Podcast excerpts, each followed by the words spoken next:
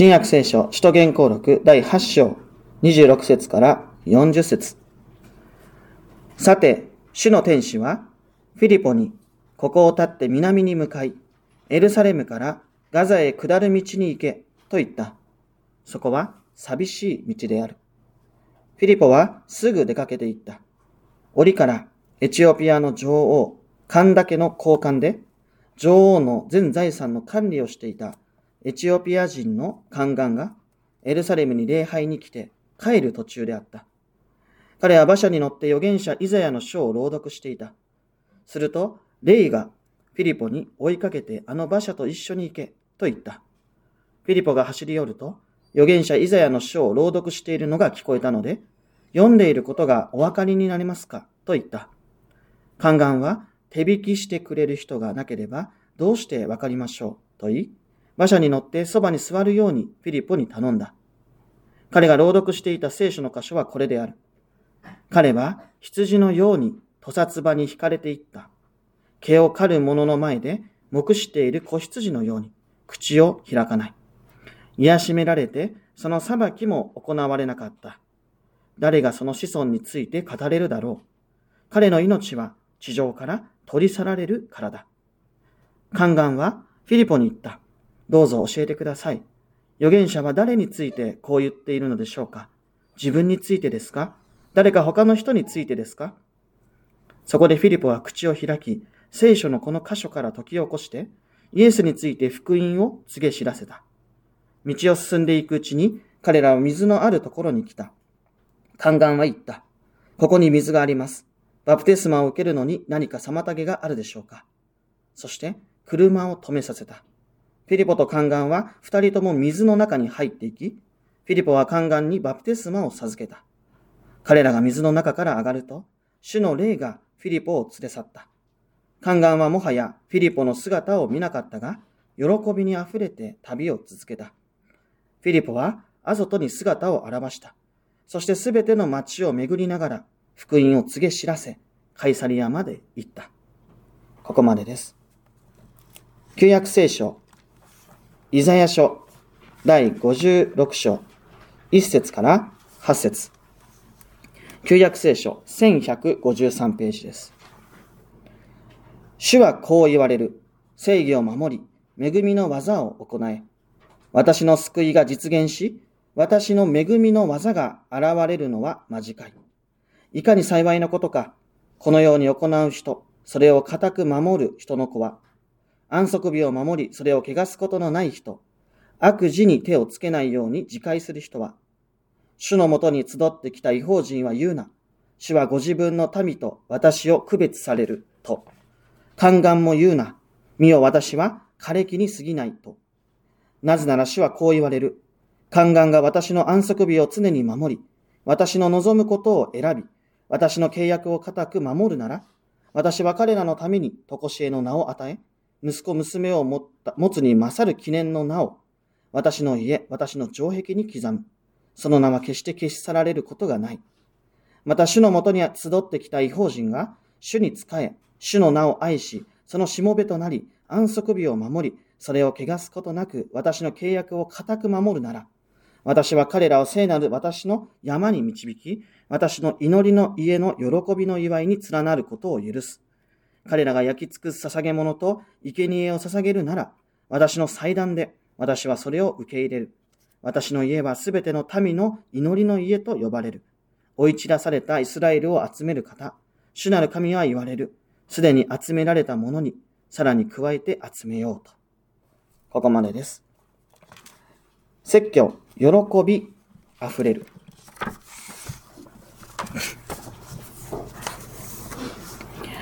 えー、今朝私たちに、えー、与えられた御言葉は、えー、首都原稿録第8章26節から40節の御言葉であります。え今朝の御言葉には、え一人のエチオピア人、エチオピア人が出てきます。で聖書によると、彼はエチオピアの女王、カンダケの交換で、女王の全財産を管理していた宦官であったと。まあ、このように書かれています。で少しわかりにくい表現だと思いますので、整理すると、このエチオピア人は、エチオピアという国の高官であり、宦官であると言われているわけです。でこの人はまず、女王の全財産を管理する高官でありました。おそらくエチオピア政府の最高の地位に立つ人物であったと思います。で、この人がこのような最高の地位に立つことができたのは、えー、大きな一つの理由があります。それはこの人が宦官であったということです。でこの宦官という言葉、少し難しいかもしれないですが、宦官というのは、虚勢された男性、そして女王に仕える働きをした人のことです。まあ、虚勢され、男性としての機能を失うことで、女王に信頼を勝ち得て、そして仕えることが許されていたわけです。つまり彼の高い地位や名誉は、男性としての機能を失う、そのことと引き換えに得られたものだと言えるかもしれません。さて、このエチオピア人高官は、エルサレム神殿、エルサレムにまで来て礼拝を捧げました。まあ、エチオピア、まあ、これおそらく一説では、今のスーダンという国じゃないかと言われてるんですけども、まあ、エチオピア、聖書に従ってエチオピアからエルサレムの旅、これ決して楽な旅ではありません。おそらく当時の交通手段を使って行って帰るだけでも1年以上かかるんではないかと推測できます。しかしこの彼はそういう大変な旅をしてでもエリエルサレム神殿に行くことを望み、礼拝をしたいって、こう願ったんですね。もちろんですよ。エチオピア、彼の国には、その国の宗教があって、神殿もあって、もちろん礼拝もできたでしょう。でもそれでもなお彼は、飽き足らず、上乾き、エルサレムに行って、ユダヤ人の神を礼拝したいと、そこから何かを得たいと、まあ、このように思ったわけです。ここに、この人の並外れた求道心、あるいは真実の救いを求めようとする、そういう心、まあそういうものが、ここで強く表されていると言えるかもしれません。自分の国には自分の国の宗教がある。それを守っていればよかったんです。でもそこではなんか足りない。なんか違えな、みたいな。なんかまだ満ち足りてないな。ユダヤ人の神様を一回拝みに行ってみよう。何か得られるかもしれない。何か自分の心を埋めてくれるものがあるかもしれない。そのように願ったのかもしれない。ですからこういう、えー、彼はですね、えー、1年以上もかかるだろうと思う、そういう旅路を言ってでも、えー、エルサレムまで行ったわけですね。しかしですね、ここには2つの問題、2つの問題がありました。一つは、彼が、え、ユダヤ人から見たら、エルサレムの神殿から見たら、違法人、外国人であったということです。で、ユダヤ人にとって、この違法人は、神様の救いから隔てられた存在でありました。それゆえに違法人は常にエルサレム神殿では後回しにされた人たちだったんです。彼らは神殿の真ん中まで行くことが許されず、常に一番後ろの庭で礼拝を捧げることしか許されていなかったわけです。遠路はるばる来たのに、神様のところに近づけないんです。もう一番後ろの庭で礼拝しなきゃいけなかった。そしてもう一つの理由は、彼が宦官であったということです。先ほど申し上げましたが、宦官というのは王宮に仕えるために虚勢された男性のことです。旧約聖書の新明記23章には次のような言葉があります。すべて虚勢した男性は、主の改宗に加わってはならないって。どれだけ熱心に神を求めていても、この人は宦官であるがゆえに、神様の民となる資格を得ることが許されていなかったんです。救いを切に求めて、誠の神様を求めて、そこいても、そこにはユダヤ教の教えや伝統という名の隔ての壁があった。遠路はるばるせっかく来たのに、俺神の民になれないの？って。神様、僕のこと見捨ててんの？って。そういうことしか得られなかったんです。だけど、この人のすごいところは、それでもね、まだ諦めなかったことなんです。聖書によると、彼は帰り道にね、聖書を読んでいた。で、今の時代はね、聖書は書店で手に入ります。誰でも手に入れることができる。今でもベストセラー、聖書ですね。そして、まあ、あの、サイズによりますけれども、まあそこまで高いものでもない。まあ、こういう大きなやつは高いと思いますけどね。だけど、手に入らないほどのものではない。けれど、この時代の聖書って、すべてが手書きの巻物だったんですから、聖書を所有するっていうことは、よほどの金持ちでなければ不可能でした。つまり彼は、大金を支払って、聖書の巻物を購入し、その聖書を読みながら、帰国の途に着いたわけです。違法人として、宦官として、いくつもの隔てを受けていながらも、救いから排除されながらも、なお神様を真剣に求めようとしたんですね。救いを切に求めていこうとした。そのような彼の姿が、ここで強く表されているわけです。ただ手引きをする人がいなかったので、聖書を読んでもちんぷんかんぷんだった聖書に書いてますね。それも辛かったと思います。ちなみに、当時の聖書というのは、一冊の本や、えー、一つの巻物ではありません。えー、それぞれの書が別々の巻物でありました。今朝の御言葉によると、まあ、おそらく彼は数ある巻物からイザヤ書というものを入手しただろうと思います。でなぜ彼はイザヤ書を手に入れようとしたのか。なんでイザヤ書を選んだのか。まあ、旧約聖書37巻ある中で、37ある中、イザヤ書だけを、えー、入手したのもなぜか。で、おそらく大きな決め手となったのは、先ほども一緒に読みました、イザヤ書56章ではなかないかと思います。そこにはですね、このように記されてるんですね。主のもとに集まってきた違法人は言うな。主はご自分の民と私を区別されると。宦官も言うな。身を私は枯れ木に過ぎないと。なぜなら、主はこう言われる。宦官が私の安息日を常に守り、私の望むことを選び、私の契約を固く守るなら、私は彼らのために、とこしえの名を与え、息子、娘を持つに勝る記念の名を、私の家、私の城壁に刻む。その名は決して消し去られることがない、うんぬんと。何が言われているか。すなわち、たとえ違法人であっても、外国人であっても、たとえ宦官であったとしても、信仰によって、信じることによって、あるいは神様とつながることによって、神の民になれるんだ。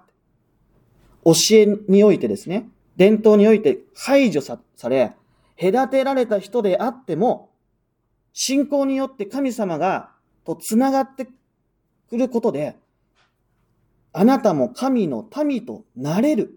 そういう時が必ず来るんだっていうのが、このイザヤ書の約束された言葉なんですね。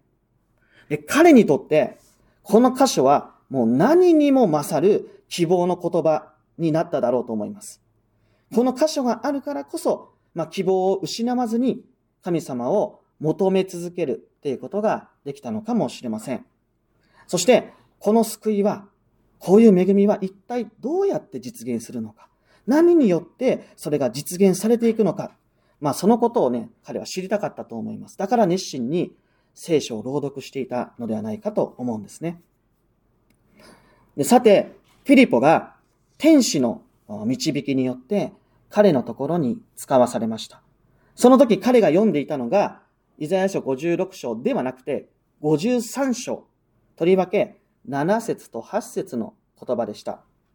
で、ここには、あの、引用されておりますけれども、どういう話をしているかっていうと、ほふり場に、屠殺場ですね。ほふり場に連れて行かれて、黙って毛を刈られる羊のように苦しめられ、殺されていくある人物のことが書かれているんです。またこのある人物は命を絶たれてしまうゆえに子孫を持つことができない人なんだっていうことを、ここで言ってるんですね。まあ、なんとも悲しい話です。まあ、これを、苦難のしもべっていうね、あの、タイトルがついてるんですけど、えー、屠殺場に惹かれていく、何もできない羊のように殺されていく。まあ、そういう人がこれから出てくるよ。で、その人は子孫を見ることができない。ね。まあ、ちょっと悲しい話、悲しい予言がなされてる。けれど、このイザヤ書53章には、実は続きがあるんです。で、これ長いので、えー、ぜひですね、機会があったら読んでいただけたらと思うんですが、その中で10節を読むと、内容に大転換が起こるんですね。もうすんごい悲しい話してたのに、10節になったらめっちゃハッピーな話になってる。で、なんて言ってるかっていうと、言われもないままに殺され、子孫を見ることもできないはずの、このある人物が、自分の子孫が末長く続くのを見ていくんだっていうね、そういう約束が書かれてるんです。さっきまで、言われもなく殺されて、そして自分の子孫を末長く見ることができないって言われてた人が、大転換をして、その人は自分の子孫が末長く続くことを見るものとされるんだって約束につながっていくんですね。で、虚勢されて男性の機能を失い、子孫を残せない彼にとって、これもまた、もしかしたら希望の言葉であったかもしれません。そして同じように、この希望に預かるためには、どうしたらいいのか、何をしたらいいのか、まあそういう思いを抱きながら、イザヤ書53章を朗読していただろうと思います。で、フィリポは彼の疑問に答えるんですね。今朝の御言葉によると、イエスについて福音を告げ知らせた、あるんです。つまり、このイザヤ書に出てくるある人物というのは、あなたのことではないよ。これね、イエス・キリストのことなんだって、そう告げ知らせたんです。主イエス・キリストは、罪もないのに、十字架にかけられて殺された方です。なぜでしょう？罪もないのに、十字架にかけられちゃう。それはね、主イエスキリストは、私たち人間の罪を背負い、罪人の代表者となって十字架で死んでいかれたということなんです。罪のないお方が私たちの罪を背負うことで罪人の代表者となって十字架にかかって神様に裁かれたんですね。このキリストの十字架の死によって私たちの罪が、人間の罪が許されて、すべてのものが神の民となる。神様の子供となる。イエス・キリストの子孫となっていくんだ。そういう話なんです。主イエス・キリストは特定の誰かのために命を捨てられたわけではありません。違法人のために、宦官のために、そしてあなたのために、あなたの罪を背負い、身代わりとなって十字架にかかられた。この身代わりによって、すべての人間が、その隔ての壁を越えて、神の民となる道、キリストの子孫、神様の子供となる道が切り開かれていくことになるんだよ。えー、あの、イザヤの予言書、予言というのは、主イエス・キリストの十字架の死を通して成就しているんだって、このフィリポは、このエチオピアの人に告げ知らせた。えー、彼は羊のように屠殺場に惹かれていった。毛もか、えー、毛を刈る者の前で目している子羊のように、口を開かないで癒しめられて、その裁きも行われなかった。誰がその子孫について語れるだろう。彼の命は地上から取り去られるからだ。えー、悲しい死を迎えるある人。それは私たちのために罪を背負ってくださったキリスト、イエス様の死のことだったんだ。ということをフィリップは教えてくる。でもそのことを通して、違法人も、また、宦官も、そして私たちも、あなたも、神の民と招かれていくんだ。これがイザヤ書の語っている予言なんですよ。フィリップは教えてくれるわけです。えー、この彼は、神様の救いから隔てられていました。神様の民となる道を断たれてしまってました。自分は救いを得られないということを痛感していました。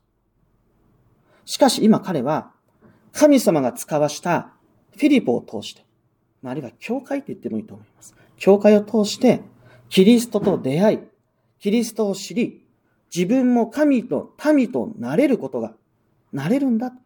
神様の子供になれるんだ。神様と共に生きられるんだ。そのことを知った。そして、今までの上乾きが一気に満たされ、誠の喜びに満ち溢れつつ、神の民となるべく印として、バプテスマ、洗礼を受けたのだ。のが、この聖書のメッセージです。えー、皆様には、信じているものがあるでしょうか？自分を支える、てくれるもの、えー、自分が信頼できるもの、信じているもの、あるでしょうかえー、これが自分の救いだ、支えだ、確信できるものを持ってるでしょうかでもしかするとそういうものをすでにお持ちになっているかもしれません。で、それらを持つことを、えー、否定はいたしません。しかしもう一度考えてほしいんです。それが本当にあなたの心を喜びへと至らせているか。いや、それが本当にあなたを喜ばせ続けていくものであるか。一時の喜びではなくて永遠の喜びになっているだろうか。もう一度考えてほしいと思います。洗礼を受けた後、フィリポの姿は突然見えなくなりました。エチオピアの高官、宦官にとっては、これ以上、御言葉を解き明かす人がいなくなってしまうことです。しかし聖書にははっきりと書いてます。それでも彼は喜びに溢れて旅を続けたんだと。なぜ、それでもなお喜びに溢れたんでしょうかそれは、彼がキリストを知ったからです。キリストの救いを味わったからです。キリストが彼の心の中に宿っているからです。それでもう十分喜べるんだということなんです。聖書を読んでもわからないことがたくさんあります。よくわからないから信じられない。そういう人もいるでしょう。しかし私たちが聖書から知るべき真理はただ一つです。それは、主イエスキリストを通して私たちが様々な隔てを超えて神の民へと招かれている、導かれているということです。それで私たちの救いは、喜びは十分なんだということを、今朝の御言葉は教えてます。大切なことは、この一方的に与えられた神様の救いを、この私の拠り所とするか、私の救いとするか、ということです。神様は今も私たちを神の民へと招き続けてくださっているのではないでしょうか。もしかすると、私たちの前には、たくさんの隔ての壁があるかもしれません。しかし、私たちがそれを乗り越えるのではなくて、神様が、そしてキリストが、教会を通して、その隔てを乗り越えてくださり、私たちの心の内に、キリストの救いを明らかにしてくださる。そして、神の民となる道を切り開いてくださいます。そして、決して死をもってすら打ち勝つことのできないほどの永遠の喜びへと私たちを導いてくださいます。大事なことは、それに身を委ねることです。何かこういう修行をしなきゃいけないとか、こういうことをせなあかんとか、もっと自分の心が清くなければいけないとか、そういうことを考える必要ないんです。そういうのは全部、私からしてみると全部隔ての壁です。で人間はそれを乗り越えることはできません。